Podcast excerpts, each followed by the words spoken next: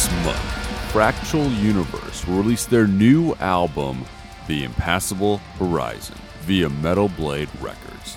As one of the most complex and compelling progressive metal works of the year, The Impassable Horizon also features the introduction of frontman Vince Wilquin's newly owned saxophone skills, which take the French quartet's music to the next level. Purchase your copy of The Impassable Horizon now at metalblade.com slash fractal universe. Once again, The Impassable Horizon, the new album from Fractal Universe. Go to metalblade.com slash fractal universe and pre-order today.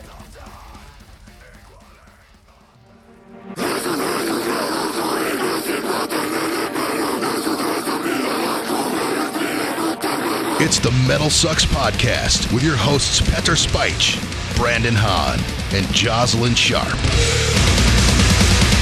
Metal Sucks Podcast. What is going on, everybody out there? It is I, your host, Petar Speich. I am always joined by My name is Brandon Hahn, and you can follow me on Twitter and Instagram at your buddy Gooch. Don't You Fools Forget. Sylvia. You can find me on Twitter and Instagram at It's a Sylvia. And our other co hosts, uh, make sure to follow her as well. That's Jozalyn Sharp. That's J O Z A L Y N Sharp. On Facebook, Twitter, Instagram, The Wizard of Jaws. On TikTok, if you guys want to follow me, I am at Rise to Offend on Facebook and Twitter, Rise to Offend Official on Instagram. This week, back on the show, we have James Kent from Perturbator, and we are here to talk about the new album, Lustful Sacraments. It's out right now if you guys haven't picked it up. But before we jump into the interview, guys, as always, we like to chat about the Metal Sucks news. We're here to tell you what you need to know. Metal Sucks News. Who is raping and upcoming shows? Metal Sucks News. Dig it deep just to get the scoop. Metal Sucks News. Fill your head with the media's poop. Now that we have your attention, lend us your ears. Metal Sucks News controlling my thoughts. Will it make you happy or fill you with fear? Metal Sucks guide all the lost. Come with us. All right, first news story. Oh, man. Well, So much fun. so much fun. We, we'll talk about it. We'll talk about it. Vince Neil. I, I didn't even know which one you were going to start with, and I was I said so much fun, and I knew it. I knew it in my heart. This was going to be a good conversation. He oh, ended a show in rather embarrassing fashion. Um, Oh, if- it's cringeworthy. Yeah, if you guys go to metalsucks.net and look it up, there's a, a minute video of I believe they're doing girls, girls, girls. I'm closing the show, I'm guessing. And within a 35 seconds of the song, he's just, ah, my voice is gone. And he pretty much walks off the stage. And then you have the two, you know, the guitar players Yeah. or guitarist and bassist, I'm assuming, lip singing to a backing track. Yeah, yeah, like to try and While make it he like walks there's back, he just Because- walks off. They're like, huh? Because you still hear the girls, Yeah, girls, like in girls. perfect pitch. And yeah, he yeah. walks out. Yeah. Yeah. And I mean, then the backing track is still playing, and Vince is mm-hmm. like, "See you later, bye.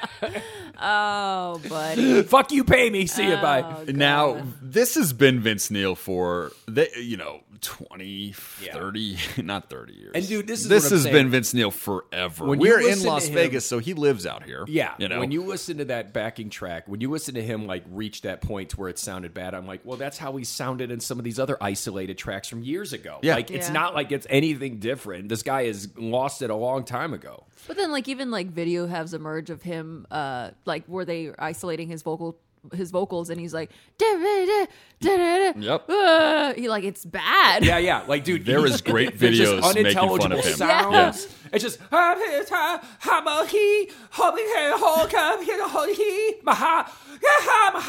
like it's. just- yeah. Was that Gooch or was that, that Vince, Vince Neil? Neil? I don't know. yeah. Was that a three-year-old working on their English? You We what don't mean? know. Who's just learning sentences for the first time, or Vince Neil? And truthfully, the fact that he showed a little bit of shame and like, oh, I'm not doing good in this particular video, it's like, why hasn't he done this for like the last 20 years? Okay, this I- is not new. He's not worse than I heard him before. But It's- also, how would the stadium tours? How would those have gone? Oh yeah, They were lip singing. Oh, you're talking about in a year. He was going to get into shape. That listen, Motley Crue. All they do is lie. All they do is you remember they they, they said that how, how great that Netflix movie was. And They oh it was great. It was perfect. It was horrible. Right? it was like Yeah. the that's all they do is just lie to sell and they sell. and their mythos. yeah, That's all it is. they it's don't they just get by. They get. If it wasn't for the Ozzy snorting ants story, like I wonder how much cre- credence that lended Motley Crue. You know what I mean? Like I know that they were the biggest band. They were one of the biggest bands in the '80s for sure. Uh Uh-huh. But like those stories didn't even come out until years later, and then it added just more. they deserve their mythos for their partying ways, Yes. right? So they mm-hmm. deserve their mythos.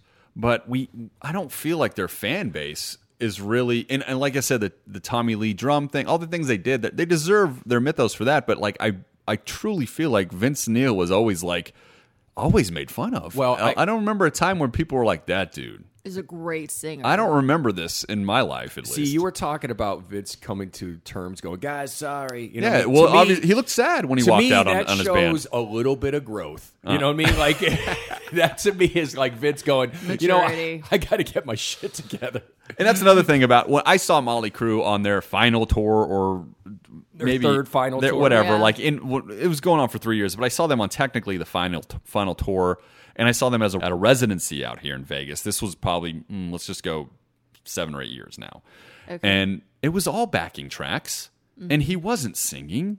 You know, I don't want to say he was lip singing, but Oh, bro, there was- was, not like he wasn't singing then. Mm-hmm. So Do they have bass tracks? I mean, the only one that I they think had is playing is girls Tommy pretending Lee. like they were God, singing. really? Yeah, I, I think dude. Tommy Lee does it, and my thing is, is with Mick Mars, like, dude, that's Weekend at Bernie's. It's like, dude, this guy's got this guy's got his weekend at Bernie's Whoa. dead on stage. dude. It's just, it's just, dude. Because the guy's he got can't his move, bones. right? Yeah, he's got his bones are fusing together, and you got these three. And he's like older. He's like ten years older, 10, 15 years older than the other guys, right?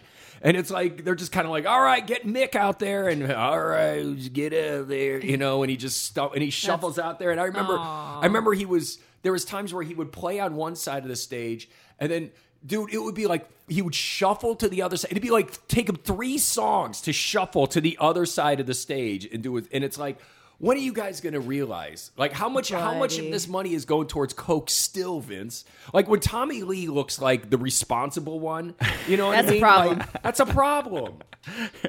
It's- you know, I, you did bring up a point though. It's rare that a band has their bass player, a rock and roll band, has their bass player be more of the face than their guitar player. Mick Mars is like the least important member. I mean, like, Well, uh, Nikki wrote all those songs. I know he did, but still, he's the bass player. You're I mean, right. I'm And- just saying, like, usually, usually the guitar player in the '80s bands Outshines the outshines the bass bass, player. player, but not Motley. But you know what it is with Nikki Sixx though? I just I think with Nikki Sixx, when you think of Vince Neil and you're like, all right, what Playboy playmates did he hook up with? And you're like, I don't know. But with Nikki Sixx, it's like, well, there's like several. There's like Oh, I don't know either. I know Donna D'Errico was like the big one back Okay. in the '90s, and then I know there was like there was like two more. So there was a little bit of drama with Nikki Sixx, and then the Heroin Diaries came out. That was a big book when that came out.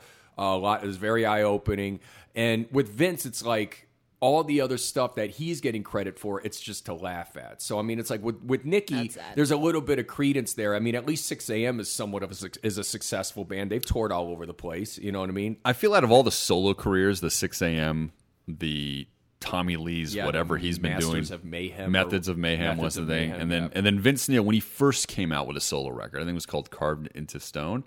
I feel like that was the best one of the bunch. Really? I do. I stand by Vince Neil's solo record was the best out of anything the other guys did. That's what I I'd say. say Sixx:A.M. is the best thing. It's possible. I'd It's, I mean, that. it's debatable. I'd say that by a lot. I actually. think I it mean, got more radio play. it got more radio play, but I'm just I saying, think like, Steve when you got a guy like Stevens DJ Ashba was playing uh, guitar. No, I think Steve Stevens was the guitar player on Vince Neil's first album. The guy oh, from Vince Billy Neil's, Idol. yeah, I'm talking that's- about Sixx:A.M. with DJ Ashba. Yeah, I know, yeah, I know. Yeah, I think so, that anyways, was the most popular one. Yeah. we, we we got off track a little bit, but my point is is that no, did I mean none of us believed that he was going to get in shape and sound No. good because he I was thought he was over quarantine.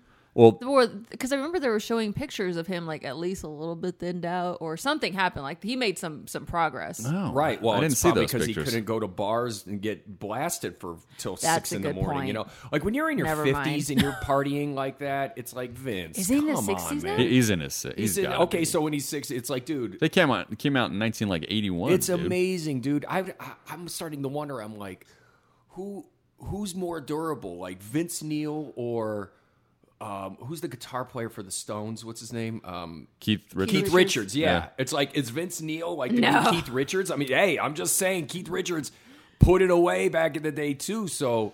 and he's still. I mean, I don't think he's doing what Vince Neil is doing, but Will this affect Vince Neil in any way, shape, or form as he tours I as a think it already artist? has though. Yeah, I don't think it will. people are gonna buy. People are people that are in love with that band are in love with the era.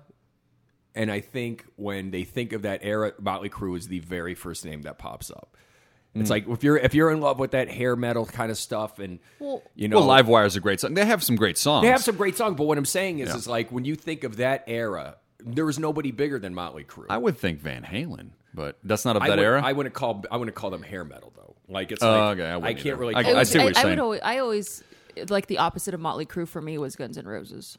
Yeah, they were like a legit rock band. Yeah. You know, it was like the thing is with Motley Crue though. Again, they nobody really praised them for their musicianship like we did with. No, Guns they were Roses. style They and- were and style excess. and, Yeah. ess- and excess, and Yeah. it was just.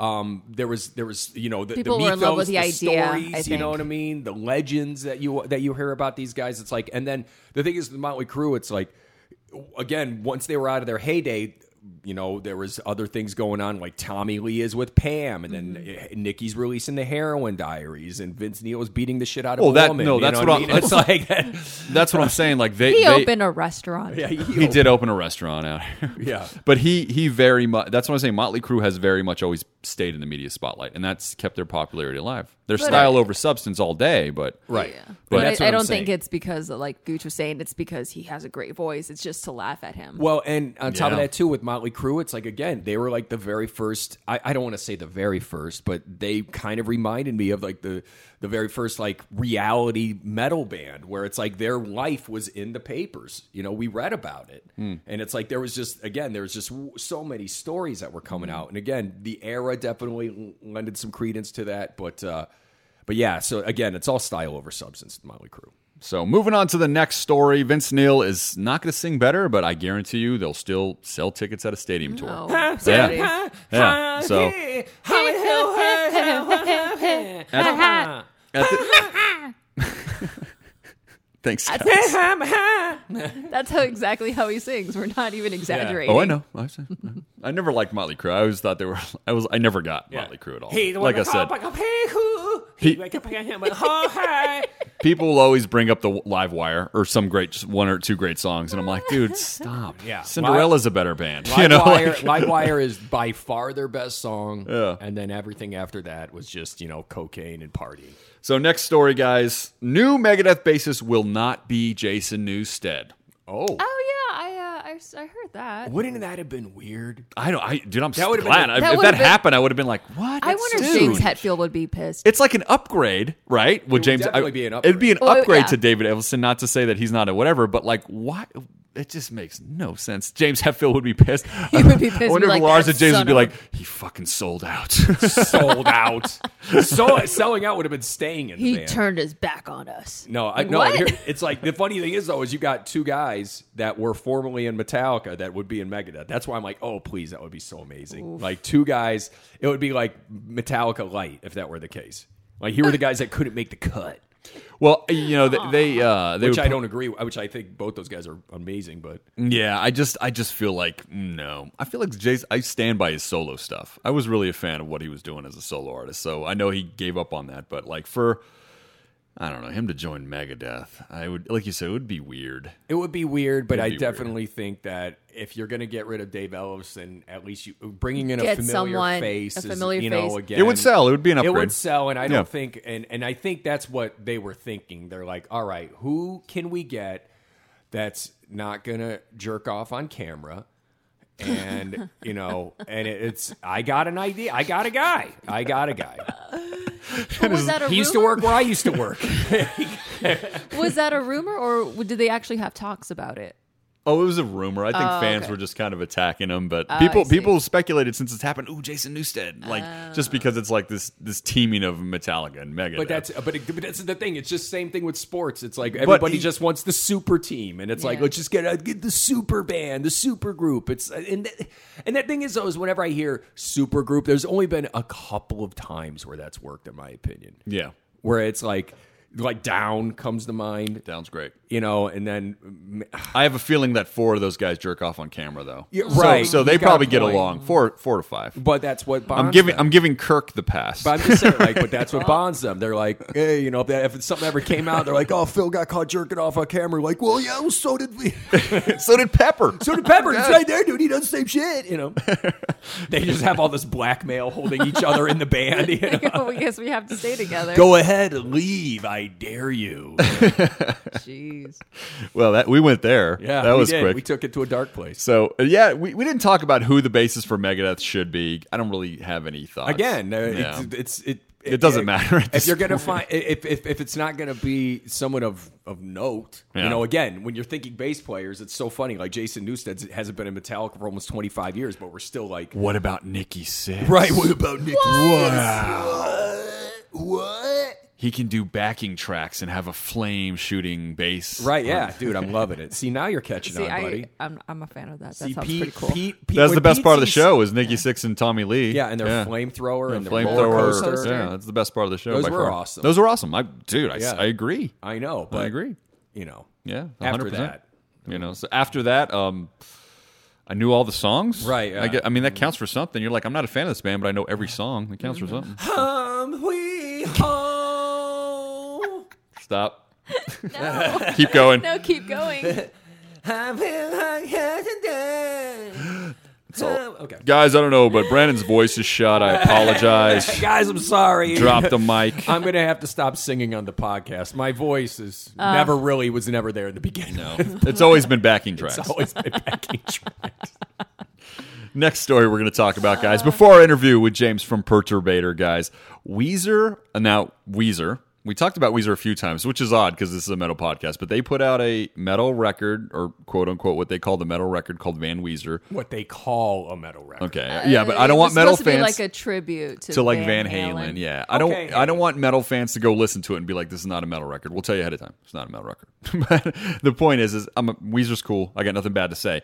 But um, Weezer offered their 2000 song, their hit song, "Hash Pipe" to Ozzy Osbourne, and he turned it down. You, I feel like that would have been a big hit for Ozzy. No, I don't. I Really, that song is catchy as hell. It's hell, catchy, but it's dude. supposed to be an alternative song. Yeah, it's see, and that's the thing. Like, It's got a it's It- got a mean riff and a hook. Of course. You, you add Zakk Wylde's little wah-wahs in the middle of it. I could tell wah wah But it- hash but, pipe. but the reason why we like it though is because that hook is so simple. You know, Zakk Wylde would have made it so much more complex and like, here, let me show you how awesome I am. And it would have again, we're just talking about simple dun dun dun dun dun dun dun dun dun. and dun, people, dun. that's if, it. And if people don't remember, Ozzy can't do. Ozzy doesn't do that kind of music. the Weezer story was weird in 2000 because they were huge in 94 when they put out the Blue album. Mm-hmm. Then they put out Pinkerton, which just people shit all over, which clearly is their best record. And, and like, obviously, later on, everybody realized it was great. And then the band went away. And there was like this weird oh. comeback in mm-hmm. like 98 or 99. It was like, what about Weezer? What about Weezer? And then they came back in 2001, which was five years later, Yeah. with Hash Pipe. And that was their hit. So they were kind of gone for a minute, not super long. And then they were just getting talked about. And then they became popular off of this song. So if they gave it to Ozzy Osbourne, Yeah. that might have killed the whole trajectory of them putting out three records every year that nobody listens to. Well, I think It's true. that- same thing. I was gonna say like they did that. before the uh, Van Halen one or the Van They put one Weezer, out like put three one months out before, yeah, yeah. you right hear away. about that all the time with other, like especially with pop artists. You know, like Mm-hmm. you hear about that kind of stuff all the time. Like, oh, they Britney Spears turned it down, and now Lady Gaga. You know, it's like you hear about that. Yeah, but this was during the Osbournes too. This song would have been a smash, dude. No. If Ozzy sang it. No. Really? I don't think there so. was no smash on Down to Earth. Wasn't Well, that the record that came out? that, this I- would have been the hit, dude. I can't just it's it's just the it's the subject matter though of and it just does not fall in line with Ozzy's like Yeah. vocal stylings. It's like I can't see it. It's the same thing, and I'll admit, being biased, obviously, I've heard hash pipe, so I have no idea what would have happened. It's the same thing when we discuss, you know, actors and stuff mm-hmm. like that. Like, oh, you know, this part was originally meant for this, and you know, like I, like Heath Ledger's Joker. Like there was a, I think it was Gyllenhaal or something like that. They wanted to play. Hmm, I don't. I it don't was it was another guy like that, and then he We did a rise to offend on the Joker. You guys can go listen to that episode. We did like six hours about the Joker. So Right. it's in there. It's but in I there. can't remember. But I'm just remember. saying, We it's did a lot of research on that. when you one, saw how great Heath Ledger was in that. You can't imagine, and it's it's so hard to imagine another actor being able to do that, even though they're actors. Yeah. somebody who probably would have did just as good of, or just as amazing of a job, but just in a, it would have been a totally far cry from what we saw with that. And the same thing goes on with this. It's like it's all speculation, but I I just don't see.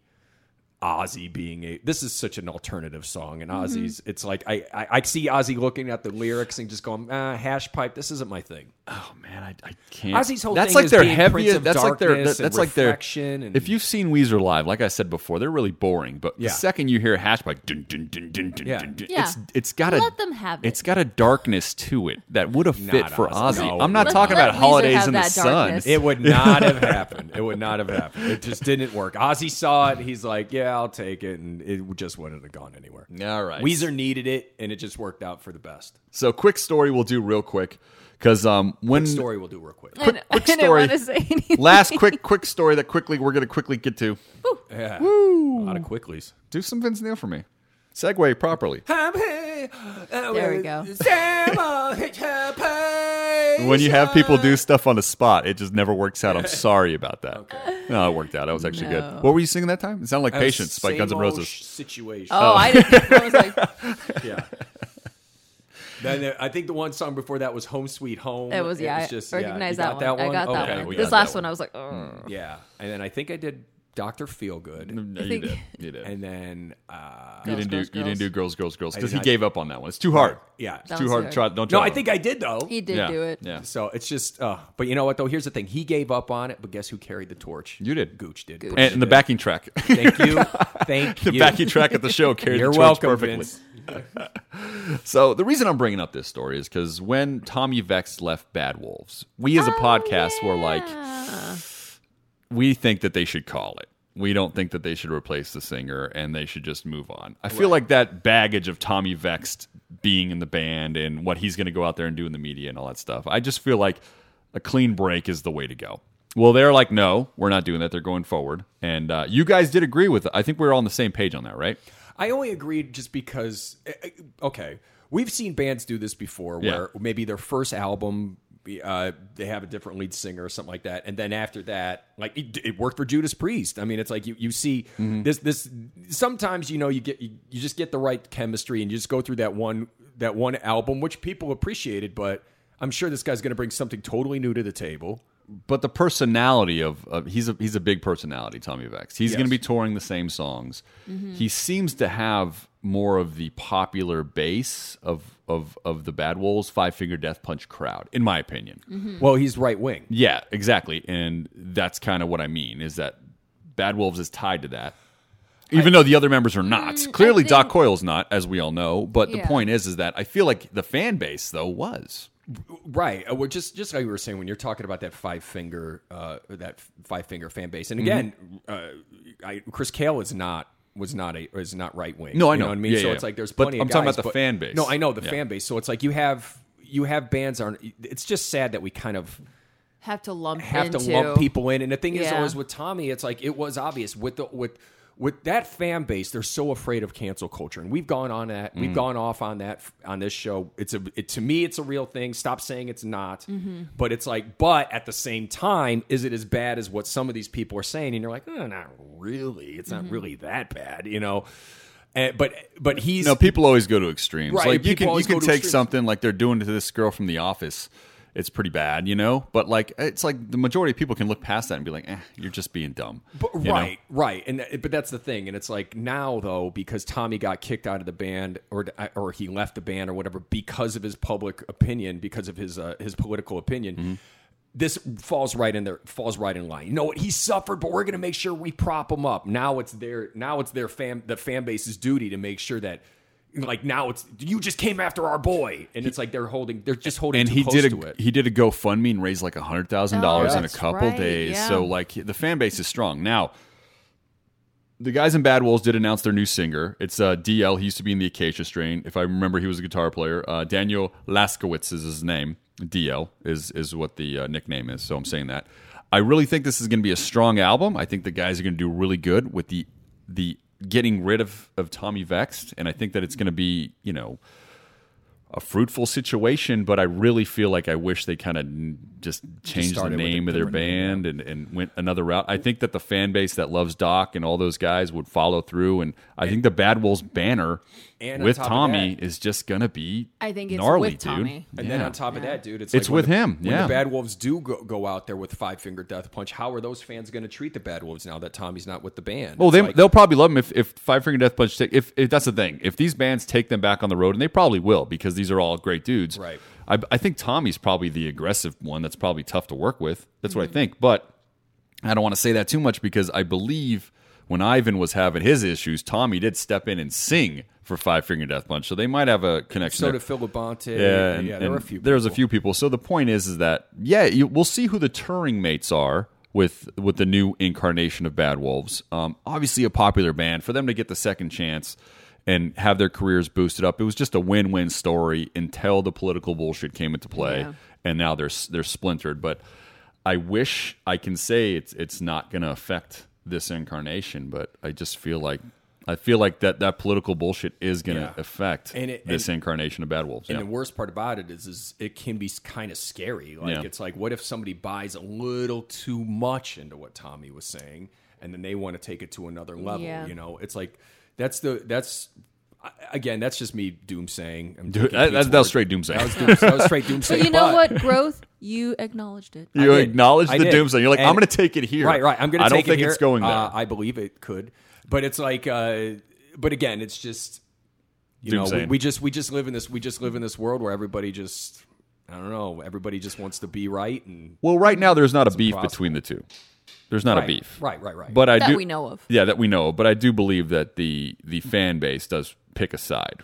Absolutely, That's the thing. and that's what I'm trying to say. when man, Sepultura like- broke up, there was all there was a bunch of us that were like Soulfly, fuck the new Sepultura, and then there was people like me like, no, it's cool, I'll check out both. You know, I didn't give a fuck, and then I was like, all right, well, I still am a fan of both. I think the mm-hmm. new Sepultura is a fantastic band. I love their records, and I like Soulfly and everything you know Max is doing. But at the time when it splintered, people to this day still hate Derrick Green, Right. You know, and it's like, so that's what I mean. And who got the better end of that stick? It was the Cavalera brothers. Like Sepultura didn't get a lot of respect for a lot of years. I think they're better now, but that's what I mean. I feel like in this breakup, Bad Wolves is Sepultura, and Tommy's going to be the Cavalera brothers. That's what I feel. But anyways, hot take. hot take, hot take. We'll see how it goes. Best of luck to Bad Wolves. Like I said, we're huge fans of uh, Doc and his podcast and everything, so we're hoping it works out great. But also, uh, you know, we'll see how it plays. We got we got to we got to report what we feel in our made up honesty or made up opinions of I'm bullshit. still not a fan No, of made up Tommy honesty Vext. is- Uh, I'm not either. Taylor Swift. oh my god, I didn't even know that happened. Yeah, like Yeah. after Yeah. he got kicked out or he left or whatever. he covered was- Taylor Swift? He, ca- he covered Taylor Swift's. Uh, I don't know the name of the song, I wouldn't know it anyways. but it was like, uh, "I don't trust nobody, and nobody Oh, I think- trust me." And I'm like, "You're done." I think that's Next time you sing that in Vince Neil's voice, then I'll get it. I don't trust nobody. All right, guys. Well, with that, everybody, let's jump into our interview with James Kent from Perturbator. You know, the first time I saw you, I saw you. I'm, I'm in Las Vegas. That's where I was born and raised. And uh, I saw you um, open up for John Carpenter. This was years ago. And uh, Yeah.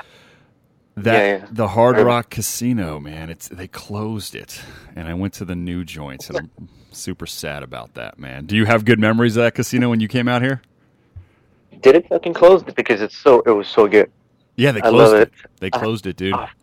Yeah. Oh, that sucks. That really sucks. I fucking love this place. I I really loved it. Uh, I have I have so many good memories. It's probably one of my favorite shows uh, I've made in the U.S. The opening for John Carpenter. I, I just love Las Vegas. It's probably one of my favorite cities Oh, in the U.S. Dude, I wouldn't live Or- anywhere else. So, Yeah, yeah, yeah. It's perfect. but uh, yeah, last time you were out here, um, if I remember, um, I was at Psycho Vegas, and usually that was at the Hard Rock uh, Casino, and last time it was Mandalay Yeah. Bay. Um, To change it. yeah. Say yeah. Yeah. So I'm assuming there was something going on. Maybe they sold the place and we weren't aware. But um, yeah, it was a it was cool at Mandalay Bay. Don't get me wrong, and it's happening this year. Knock on wood. I'm pretty 90 percent sure it is. Um, this Mhm. this year, but uh, at Mandalay Bay again. But uh, I do, man. I just all the memories that I had growing up because me growing up out here, man. I saw the casino get built, and all Oh, the yeah. all the shows that I saw at that venue, man. When they close it, mm. anyways. Oh yeah, I can I can totally imagine. Fuck. Yeah. Sorry to get sad on you, man. But uh, everybody, just, just in case you guys know, yeah, you, that, that that place was near and dear to me, and I can talk to every band that I talk to. I could probably say, "Hey, I saw you at the Hard Rock," whether it be the Vinyl, the Joint, anything like that, out here in Vegas. So it was it was really sad to see it get, go away. Um, It's good that you told me because I was uh, I was always like uh, I, didn't know and I wanted to to show my uh, my drummer this place the the Rock Casino because because he, he he haven't seen it. I was playing without my drummer then back then. ye- Yeah, yeah, and so and so I wanted to show it to, show it to him next time I'll, I'll be I will be in Las Vegas. But uh, yeah, now that I know it doesn't exist anymore, fuck it now. Yeah. They're re- it's the same. They're reopening. What they do is, you know, like anything, they change it up. But it's going to be the Virgin Casino or something like the guy that owns Virgin Yeah. Internationals. He he bought it, and it's going to be that now. And uh, I don't Okay, okay. I don't know if it'll be the- same, but to me, it won't be. So, uh, luckily, man, you got some time in there. That's for sure. And that John Carpenter show was uh, was amazing. Let's talk about that. You just said it was one of your favorite shows. You loved our city, Vegas. Um, and uh, everybody, before we do talk about that, Lustful Sacraments, the new record, we're going to talk a lot about that, is out right now, guys. So make sure you are picking it up if you haven't already. But um, opening for somebody like John Carpenter, how did that all come together? Because I remember, if I remember exactly, it was like around Halloween. It wasn't quite Halloween, but it was around that time. And uh, Yeah. for me as a fan, I didn't even know he toured until this billboard showed up in my town. You know, so how did you get uh, involved in that project? So that's basically it, it's basically my, my booking agent who who I think got it for, for me. Uh, I think he, uh, I think John Carpenter was sent a bunch of artists, like he was looking for an opener uh, for this show, and then uh, I, I got selected. So I was pretty pretty happy about it. And then just my, my agent told told it to me. I was like, "Oh, you're gonna play uh, near Halloween uh, with John Carpenter." I was like, "Fucking hell, this is really cool." It's really nice. Really good news. I didn't. I didn't have a lot of work to do to to to get, to get it. It was all my my my booking agency mostly. Beautiful, man, beautiful. Um, and I'm I'm assuming you saw the show and uh, and all that stuff. What what um, Yeah. what was your experience like? For me, it was like, man, it was it was it was next level stuff because I never seen anything like that before, like an The, actual com- the John Carpenter. yeah, the John the John Carpenter Yeah, I fucking loved it, man. I was uh, I was with friends, and uh, you know I I'm a big fan of John Carpenter. So and I you know he had he had the screen. If I remember, he had a screen with all the, the some, some movies playing. Yep. He was there in the middle of the, of the whole thing. It sounded good. It's it's very strange for me to watch a. a I think it's the first time I see a, a like a like a cinema concert type of thing where you're like sitting down and you have to enjoy it like this but uh, but I fucking loved it. Every, you know, I recognized every every movie uh, soundtrack, and uh, you know, when when um, in the Mouth of Madness played, I, I love this one, and uh, Halloween, of course. Yeah. So, loved it, loved it. I I, I- love the also the um, the, the lost the lost themes tracks, some of them. So beautiful. Yeah. Did you ever see, out of curiosity, um, he did a Master of Horror episode called Pro Life. Did you ever see that by chance? No, I don't think I did. I This- don't think I did.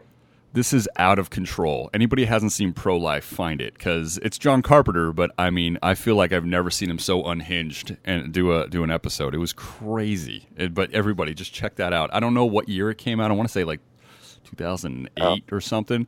But um, it was. I'm not even gonna say it's good. I'm just saying check it out. Yeah, I'll check it out definitely. perfect. Gotta check- man. So let's jump into the music, man. Like I said, we're here to celebrate the new album, Lustful Sacraments. Dude, congratulations. Excellent record. Now, it took. Thank about- you. You're very welcome, man. I, thank you. Because, like I said, this stuff, it, it, it moves me, dude. It, it keeps my life uh, in, in the positive for sure. And uh, it, But it took about five years between uh, full lengths. I know there was an EP about four years ago. Um, tell me why it maybe took this long for you to do these, this kind of record and what you were looking for to get these songs out. I mean, okay, it, it took uh, dude, thank you very much. and uh, first of all, it took me it took me a lot of time, mostly because I was uh, always on tour. I was always on the road, and I'm uh, the, the kind of guy who cannot write music when I'm on the road. I need to like, you know, be in, be in my own headspace, be in my own zone, uh, at home in my studio. So, so that took a while. I, I started the album like almost three years ago and then uh, a lot of things happened. I had to move houses and stuff. Just you know, boring uh, real life stuff that just takes a lot of time. And uh, and so it's only when the, the the pandemic happened and the lockdown happened that I could truly sit down and you know be in my studio at night and uh, like finish what I started. So I really started it uh, and finished it a year ago. Yeah. Nice. So the pandemic was very positive in that aspect for you. Um, did you did you feel it was necessary for you to stop and slow down because of how much you've been touring um, when that Yeah. global pandemic hit? it, it was it was it was a much needed you know pause for me. Uh, it's unfortunate that it, that it had to to happen through a fucking virus, Hmm. but uh, yeah, it, it was a very necessary pause for me because I, I got you know life was very hectic back then, and uh, you know, like I said, touring a lot, visiting new cities every day, which is you know I'm not complaining. It's it's great, you know, but sometimes you need to chill, you know, take care of your own little things at home. Now with touring, we're looking like it's going to start up here. Let's just say within five to six months. Are you looking to tour as much as you did in the past, or are you going to do a little little less? Uh, pro- probably a bit less, probably a bit, a bit less, because we realized uh, that it, you know it, we were doing like three to four tours per per year, and it's like it, it got a bit too much, and uh, you know it, it loses its you know its fun factor. I would say after after when it gets too much like this. So yeah, we, I'm probably gonna be less less less uh, less touring, like two two tours per year gonna limit it at that. Just hit the hit the good cities, the big cities, and that's it. Nice fans out there, look out for the tour dates because it's it's always a, a pleasure. Even if you got to drive to one of your favorite bands, it's always a pleasure. Do you feel like um, when you guys are rested and not running around, that the performances are better, stronger? It depends because there's also like a sort of a how to say like a, a raw energy Mm. when we're tired as well. It's it's it's kind of weird to explain. I, I don't know. I don't know for Dylan, but uh, I, I can speak for myself here. I sometimes when I'm tired, I you know it, it gives me a little a little more uh, rage. I don't know, like like uh, it, it pushes me pushes me a bit, you know. So, and when I'm fully rested, well, you know, the the probably the performance is better, but then uh, I feel a bit like you know a, a bit less uh, less in the in the moment. Maybe I don't know. It, it's really depends on the on the context and on the shows. Know. Yeah, no, I, I feel like I understand what you're saying. Like when you're tired, all the emotions you can get them out there on the stage and they come together. Where it's just like Yeah. you know, yeah, I, I know exactly what you're saying. Opposed to hey, I'm rested, I'm just going to walk out and do this thing. I do agree with that. Yeah. Um, I don't know why. I just saw that movie Judy, and it seemed like she would roll out of bed. I know that's just a fictional movie, but I just remember they'd have her roll out of bed, and she wouldn't even practice, and it would just be like this amazing performance. And I'm like, I wonder if that's how artists work. You know, like some people just have it like, all right, everything's on the wall. Anything I'm going to fail miserably, it's going to be great. And- I do like Yeah. that. I do like that excitement to it. Um, yeah, yeah. Now, uh, one thing I did want to bring up is that I know you're a gamer, and, and the pandemic did happen. Was there any game that you got to just really sink your teeth into this last year during the pandemic? N- Not at all, actually. Hmm. Not not not much. Uh, I wish, but uh, honestly, the the album actually like was my priority, and it was just like I also had like other projects that I was working on. So uh, started new new projects, new bands, uh, and also working on my label because I, I created a label and stuff like this. So I didn't have a lot of time to to play video games actually. So I'm pretty pretty uh, you know pretty uh, uned- uneducated as to the new releases and stuff like that. Nice. Now we did bring up. You just brought up the label. Um, this is the last release, if I'm not mistaken, for Blood Music, the label you've been on, um, and you did Yes. start your own label. Um, so tell us more about that. The challenge is: Are you going to have other acts on your label, or is it just simply for your music? So it's complicated, Mm. and it's uh, obviously it's a lot of work. So it's not something that I'm gonna do all by myself because you know I cannot uh, I cannot juggle between uh, working on that, working on the live shows, and then working on Perturbator. It's it's you know it's a bit too crazy. So I, I do have a, a crew that helps me with that, and uh, that I hired. And uh, it's gonna be mostly for. At, at first, it's gonna be for my side projects and myself then I'm thinking of uh, if all goes well, you know, if uh, if we have a good distribution, if we make good objects and stuff like this, good vinyls, uh, maybe why not, uh, you know, invite people to to the ro- roaster if they want to, yeah, and if I want to. Nice, yeah. So the do, do, DIY, the do-it-yourself approach, I think is a is a great thing. Um, on this album, I did want to bring up you do have some collaborators as well, so it's always good to have a little different voices and in, in, different avenues on the record. Tell me about those collaborators and how you got them on the record. So there's the, the two of them are my friends. Uh, True Body from uh, Richmond, uh, Virginia, and uh, I've met them. I've, I've I was listening to their music a while ago, and then I've played a show with them uh, in Richmond. The it, we played a show together, and then we immediately like you know connected on a on a, you know they were they were super cool. At the end of the show, we like uh, like hung out, drank, drank some beers, whatever, and it was just really fucking nice to know that this band that I love also likes enjoys my music, and then you know we decided to make music. Together, I really wanted them to to play on the track, so that that that, that was very easy. We had also Hangman's Chair. Uh, I advise anyone to listen to it because it's honestly to me the, the best French metal band currently, and I'm not saying this just because they're my friends but uh, yeah, they're they're very uh, we're very very good friends, and we live like like two two kilometers away from each other, basically. So it's super easy to to see them. We often see them each other, the guys from England and I, and uh, so yeah, we just we just uh, I had this track.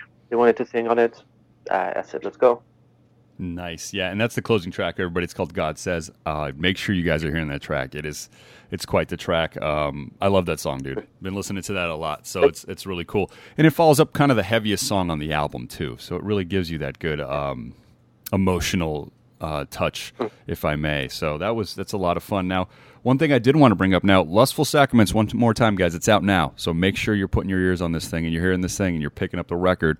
But um, I do remember I read that uh, the album kind of leans towards, you know, us as individuals or us as human beings, um, kind of being self-destructive, you know, and that being a part of just how we are.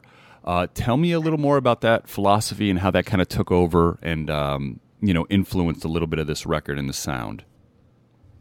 It's mostly uh, it's mostly my own. You know, I'm I'm a very negative person. I would say I'm a very nihilistic person, and uh, and it, it's always been like that. But you know, before that, I, I would you know make albums about sci-fi stuff, you know, human machine, uh, duality, stuff like this. But on this one, I really wanted to focus on something that I really you know uh, I think a lot of people experienced or you know know how it feels. So something more human and visceral.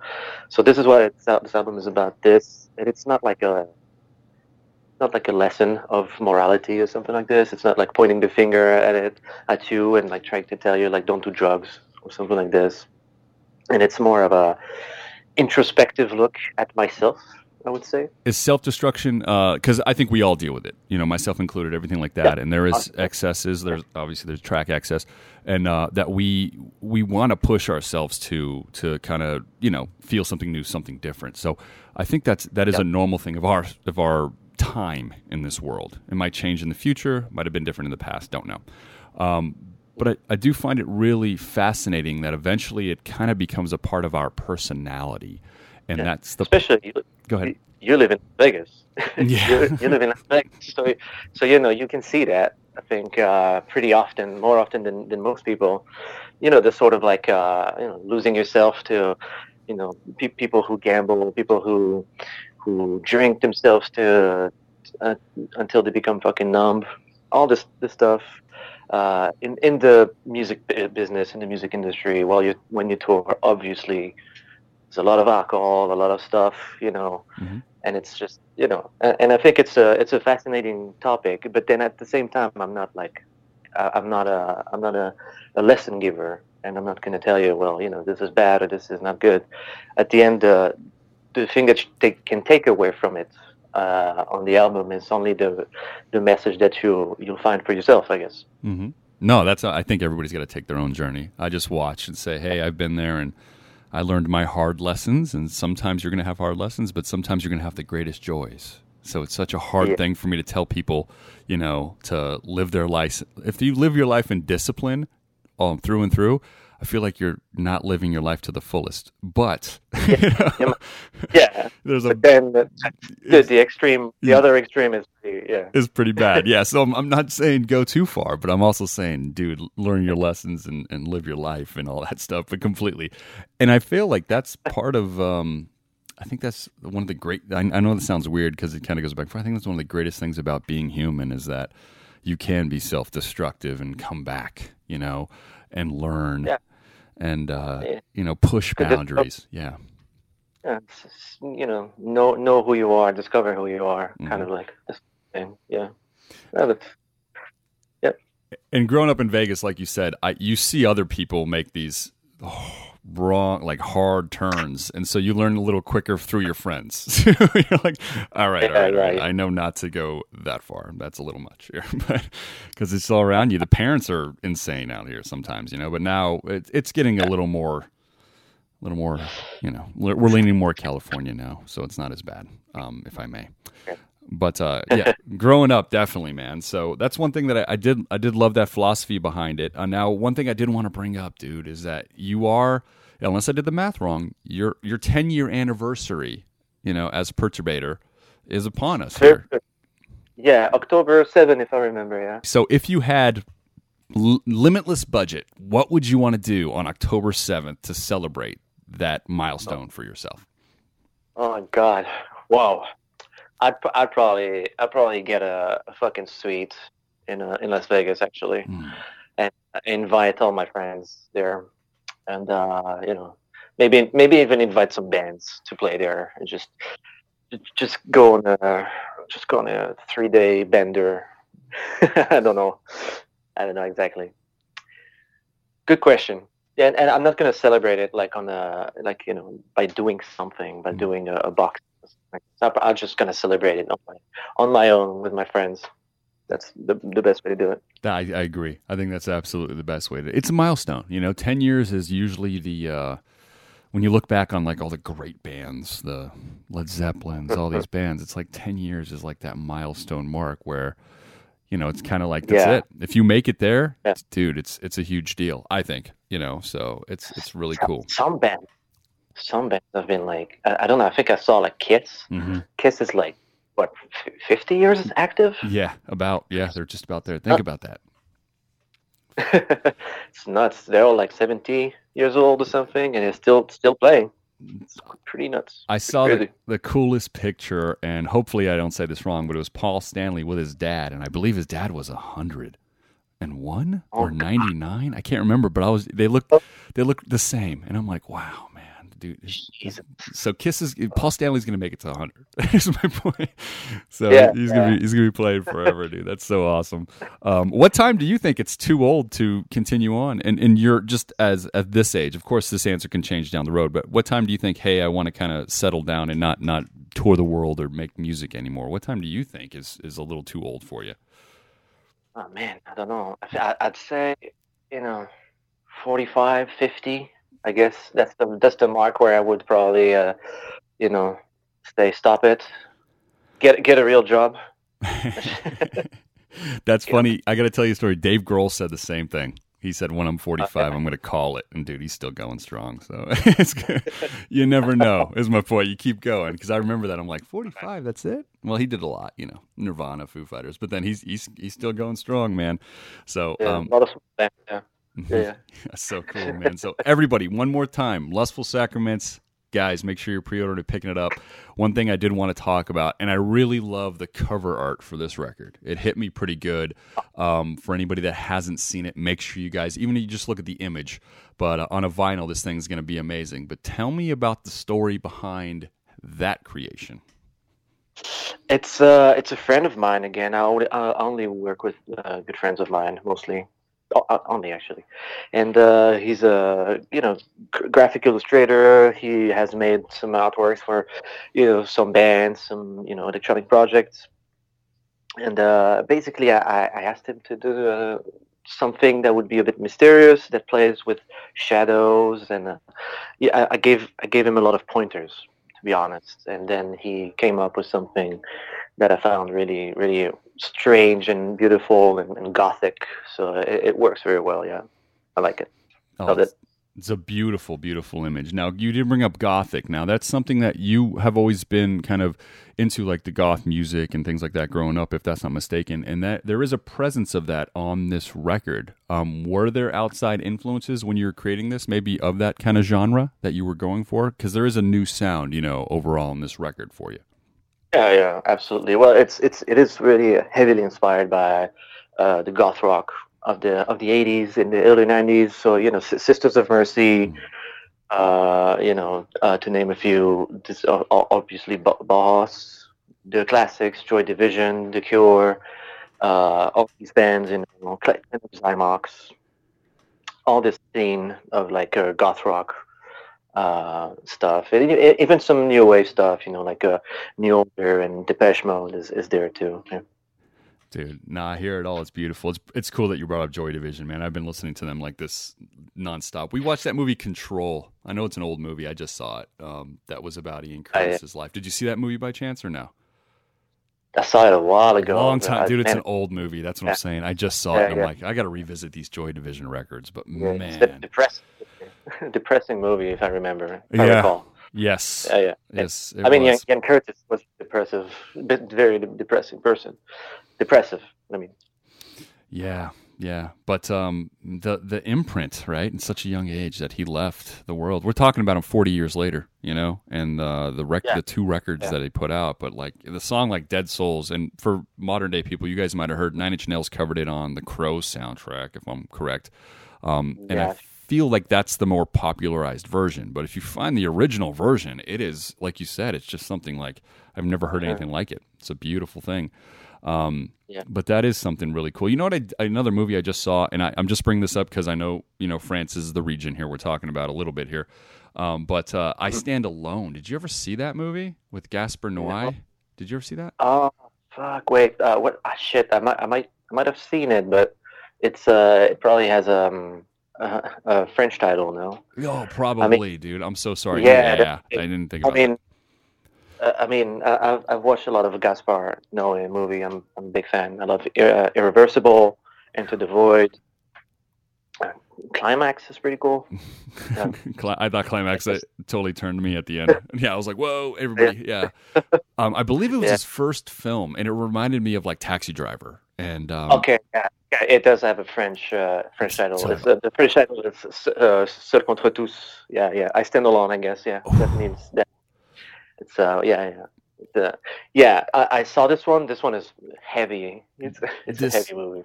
this is one of the most disturbing movies I've ever seen. And Irreversible, as we you just brought up, is disturbing, like in a lot of ways, but it did nothing to me compared to this movie. That's why I just saw it like Uh, two months ago. I Yeah. think it's a tie. I think, I think it's a tie between both. I mean, Mm. Irre- Irre- Irreversible is super, super disturbing. for me. yeah, you're right. You're completely right. Both, both, both are.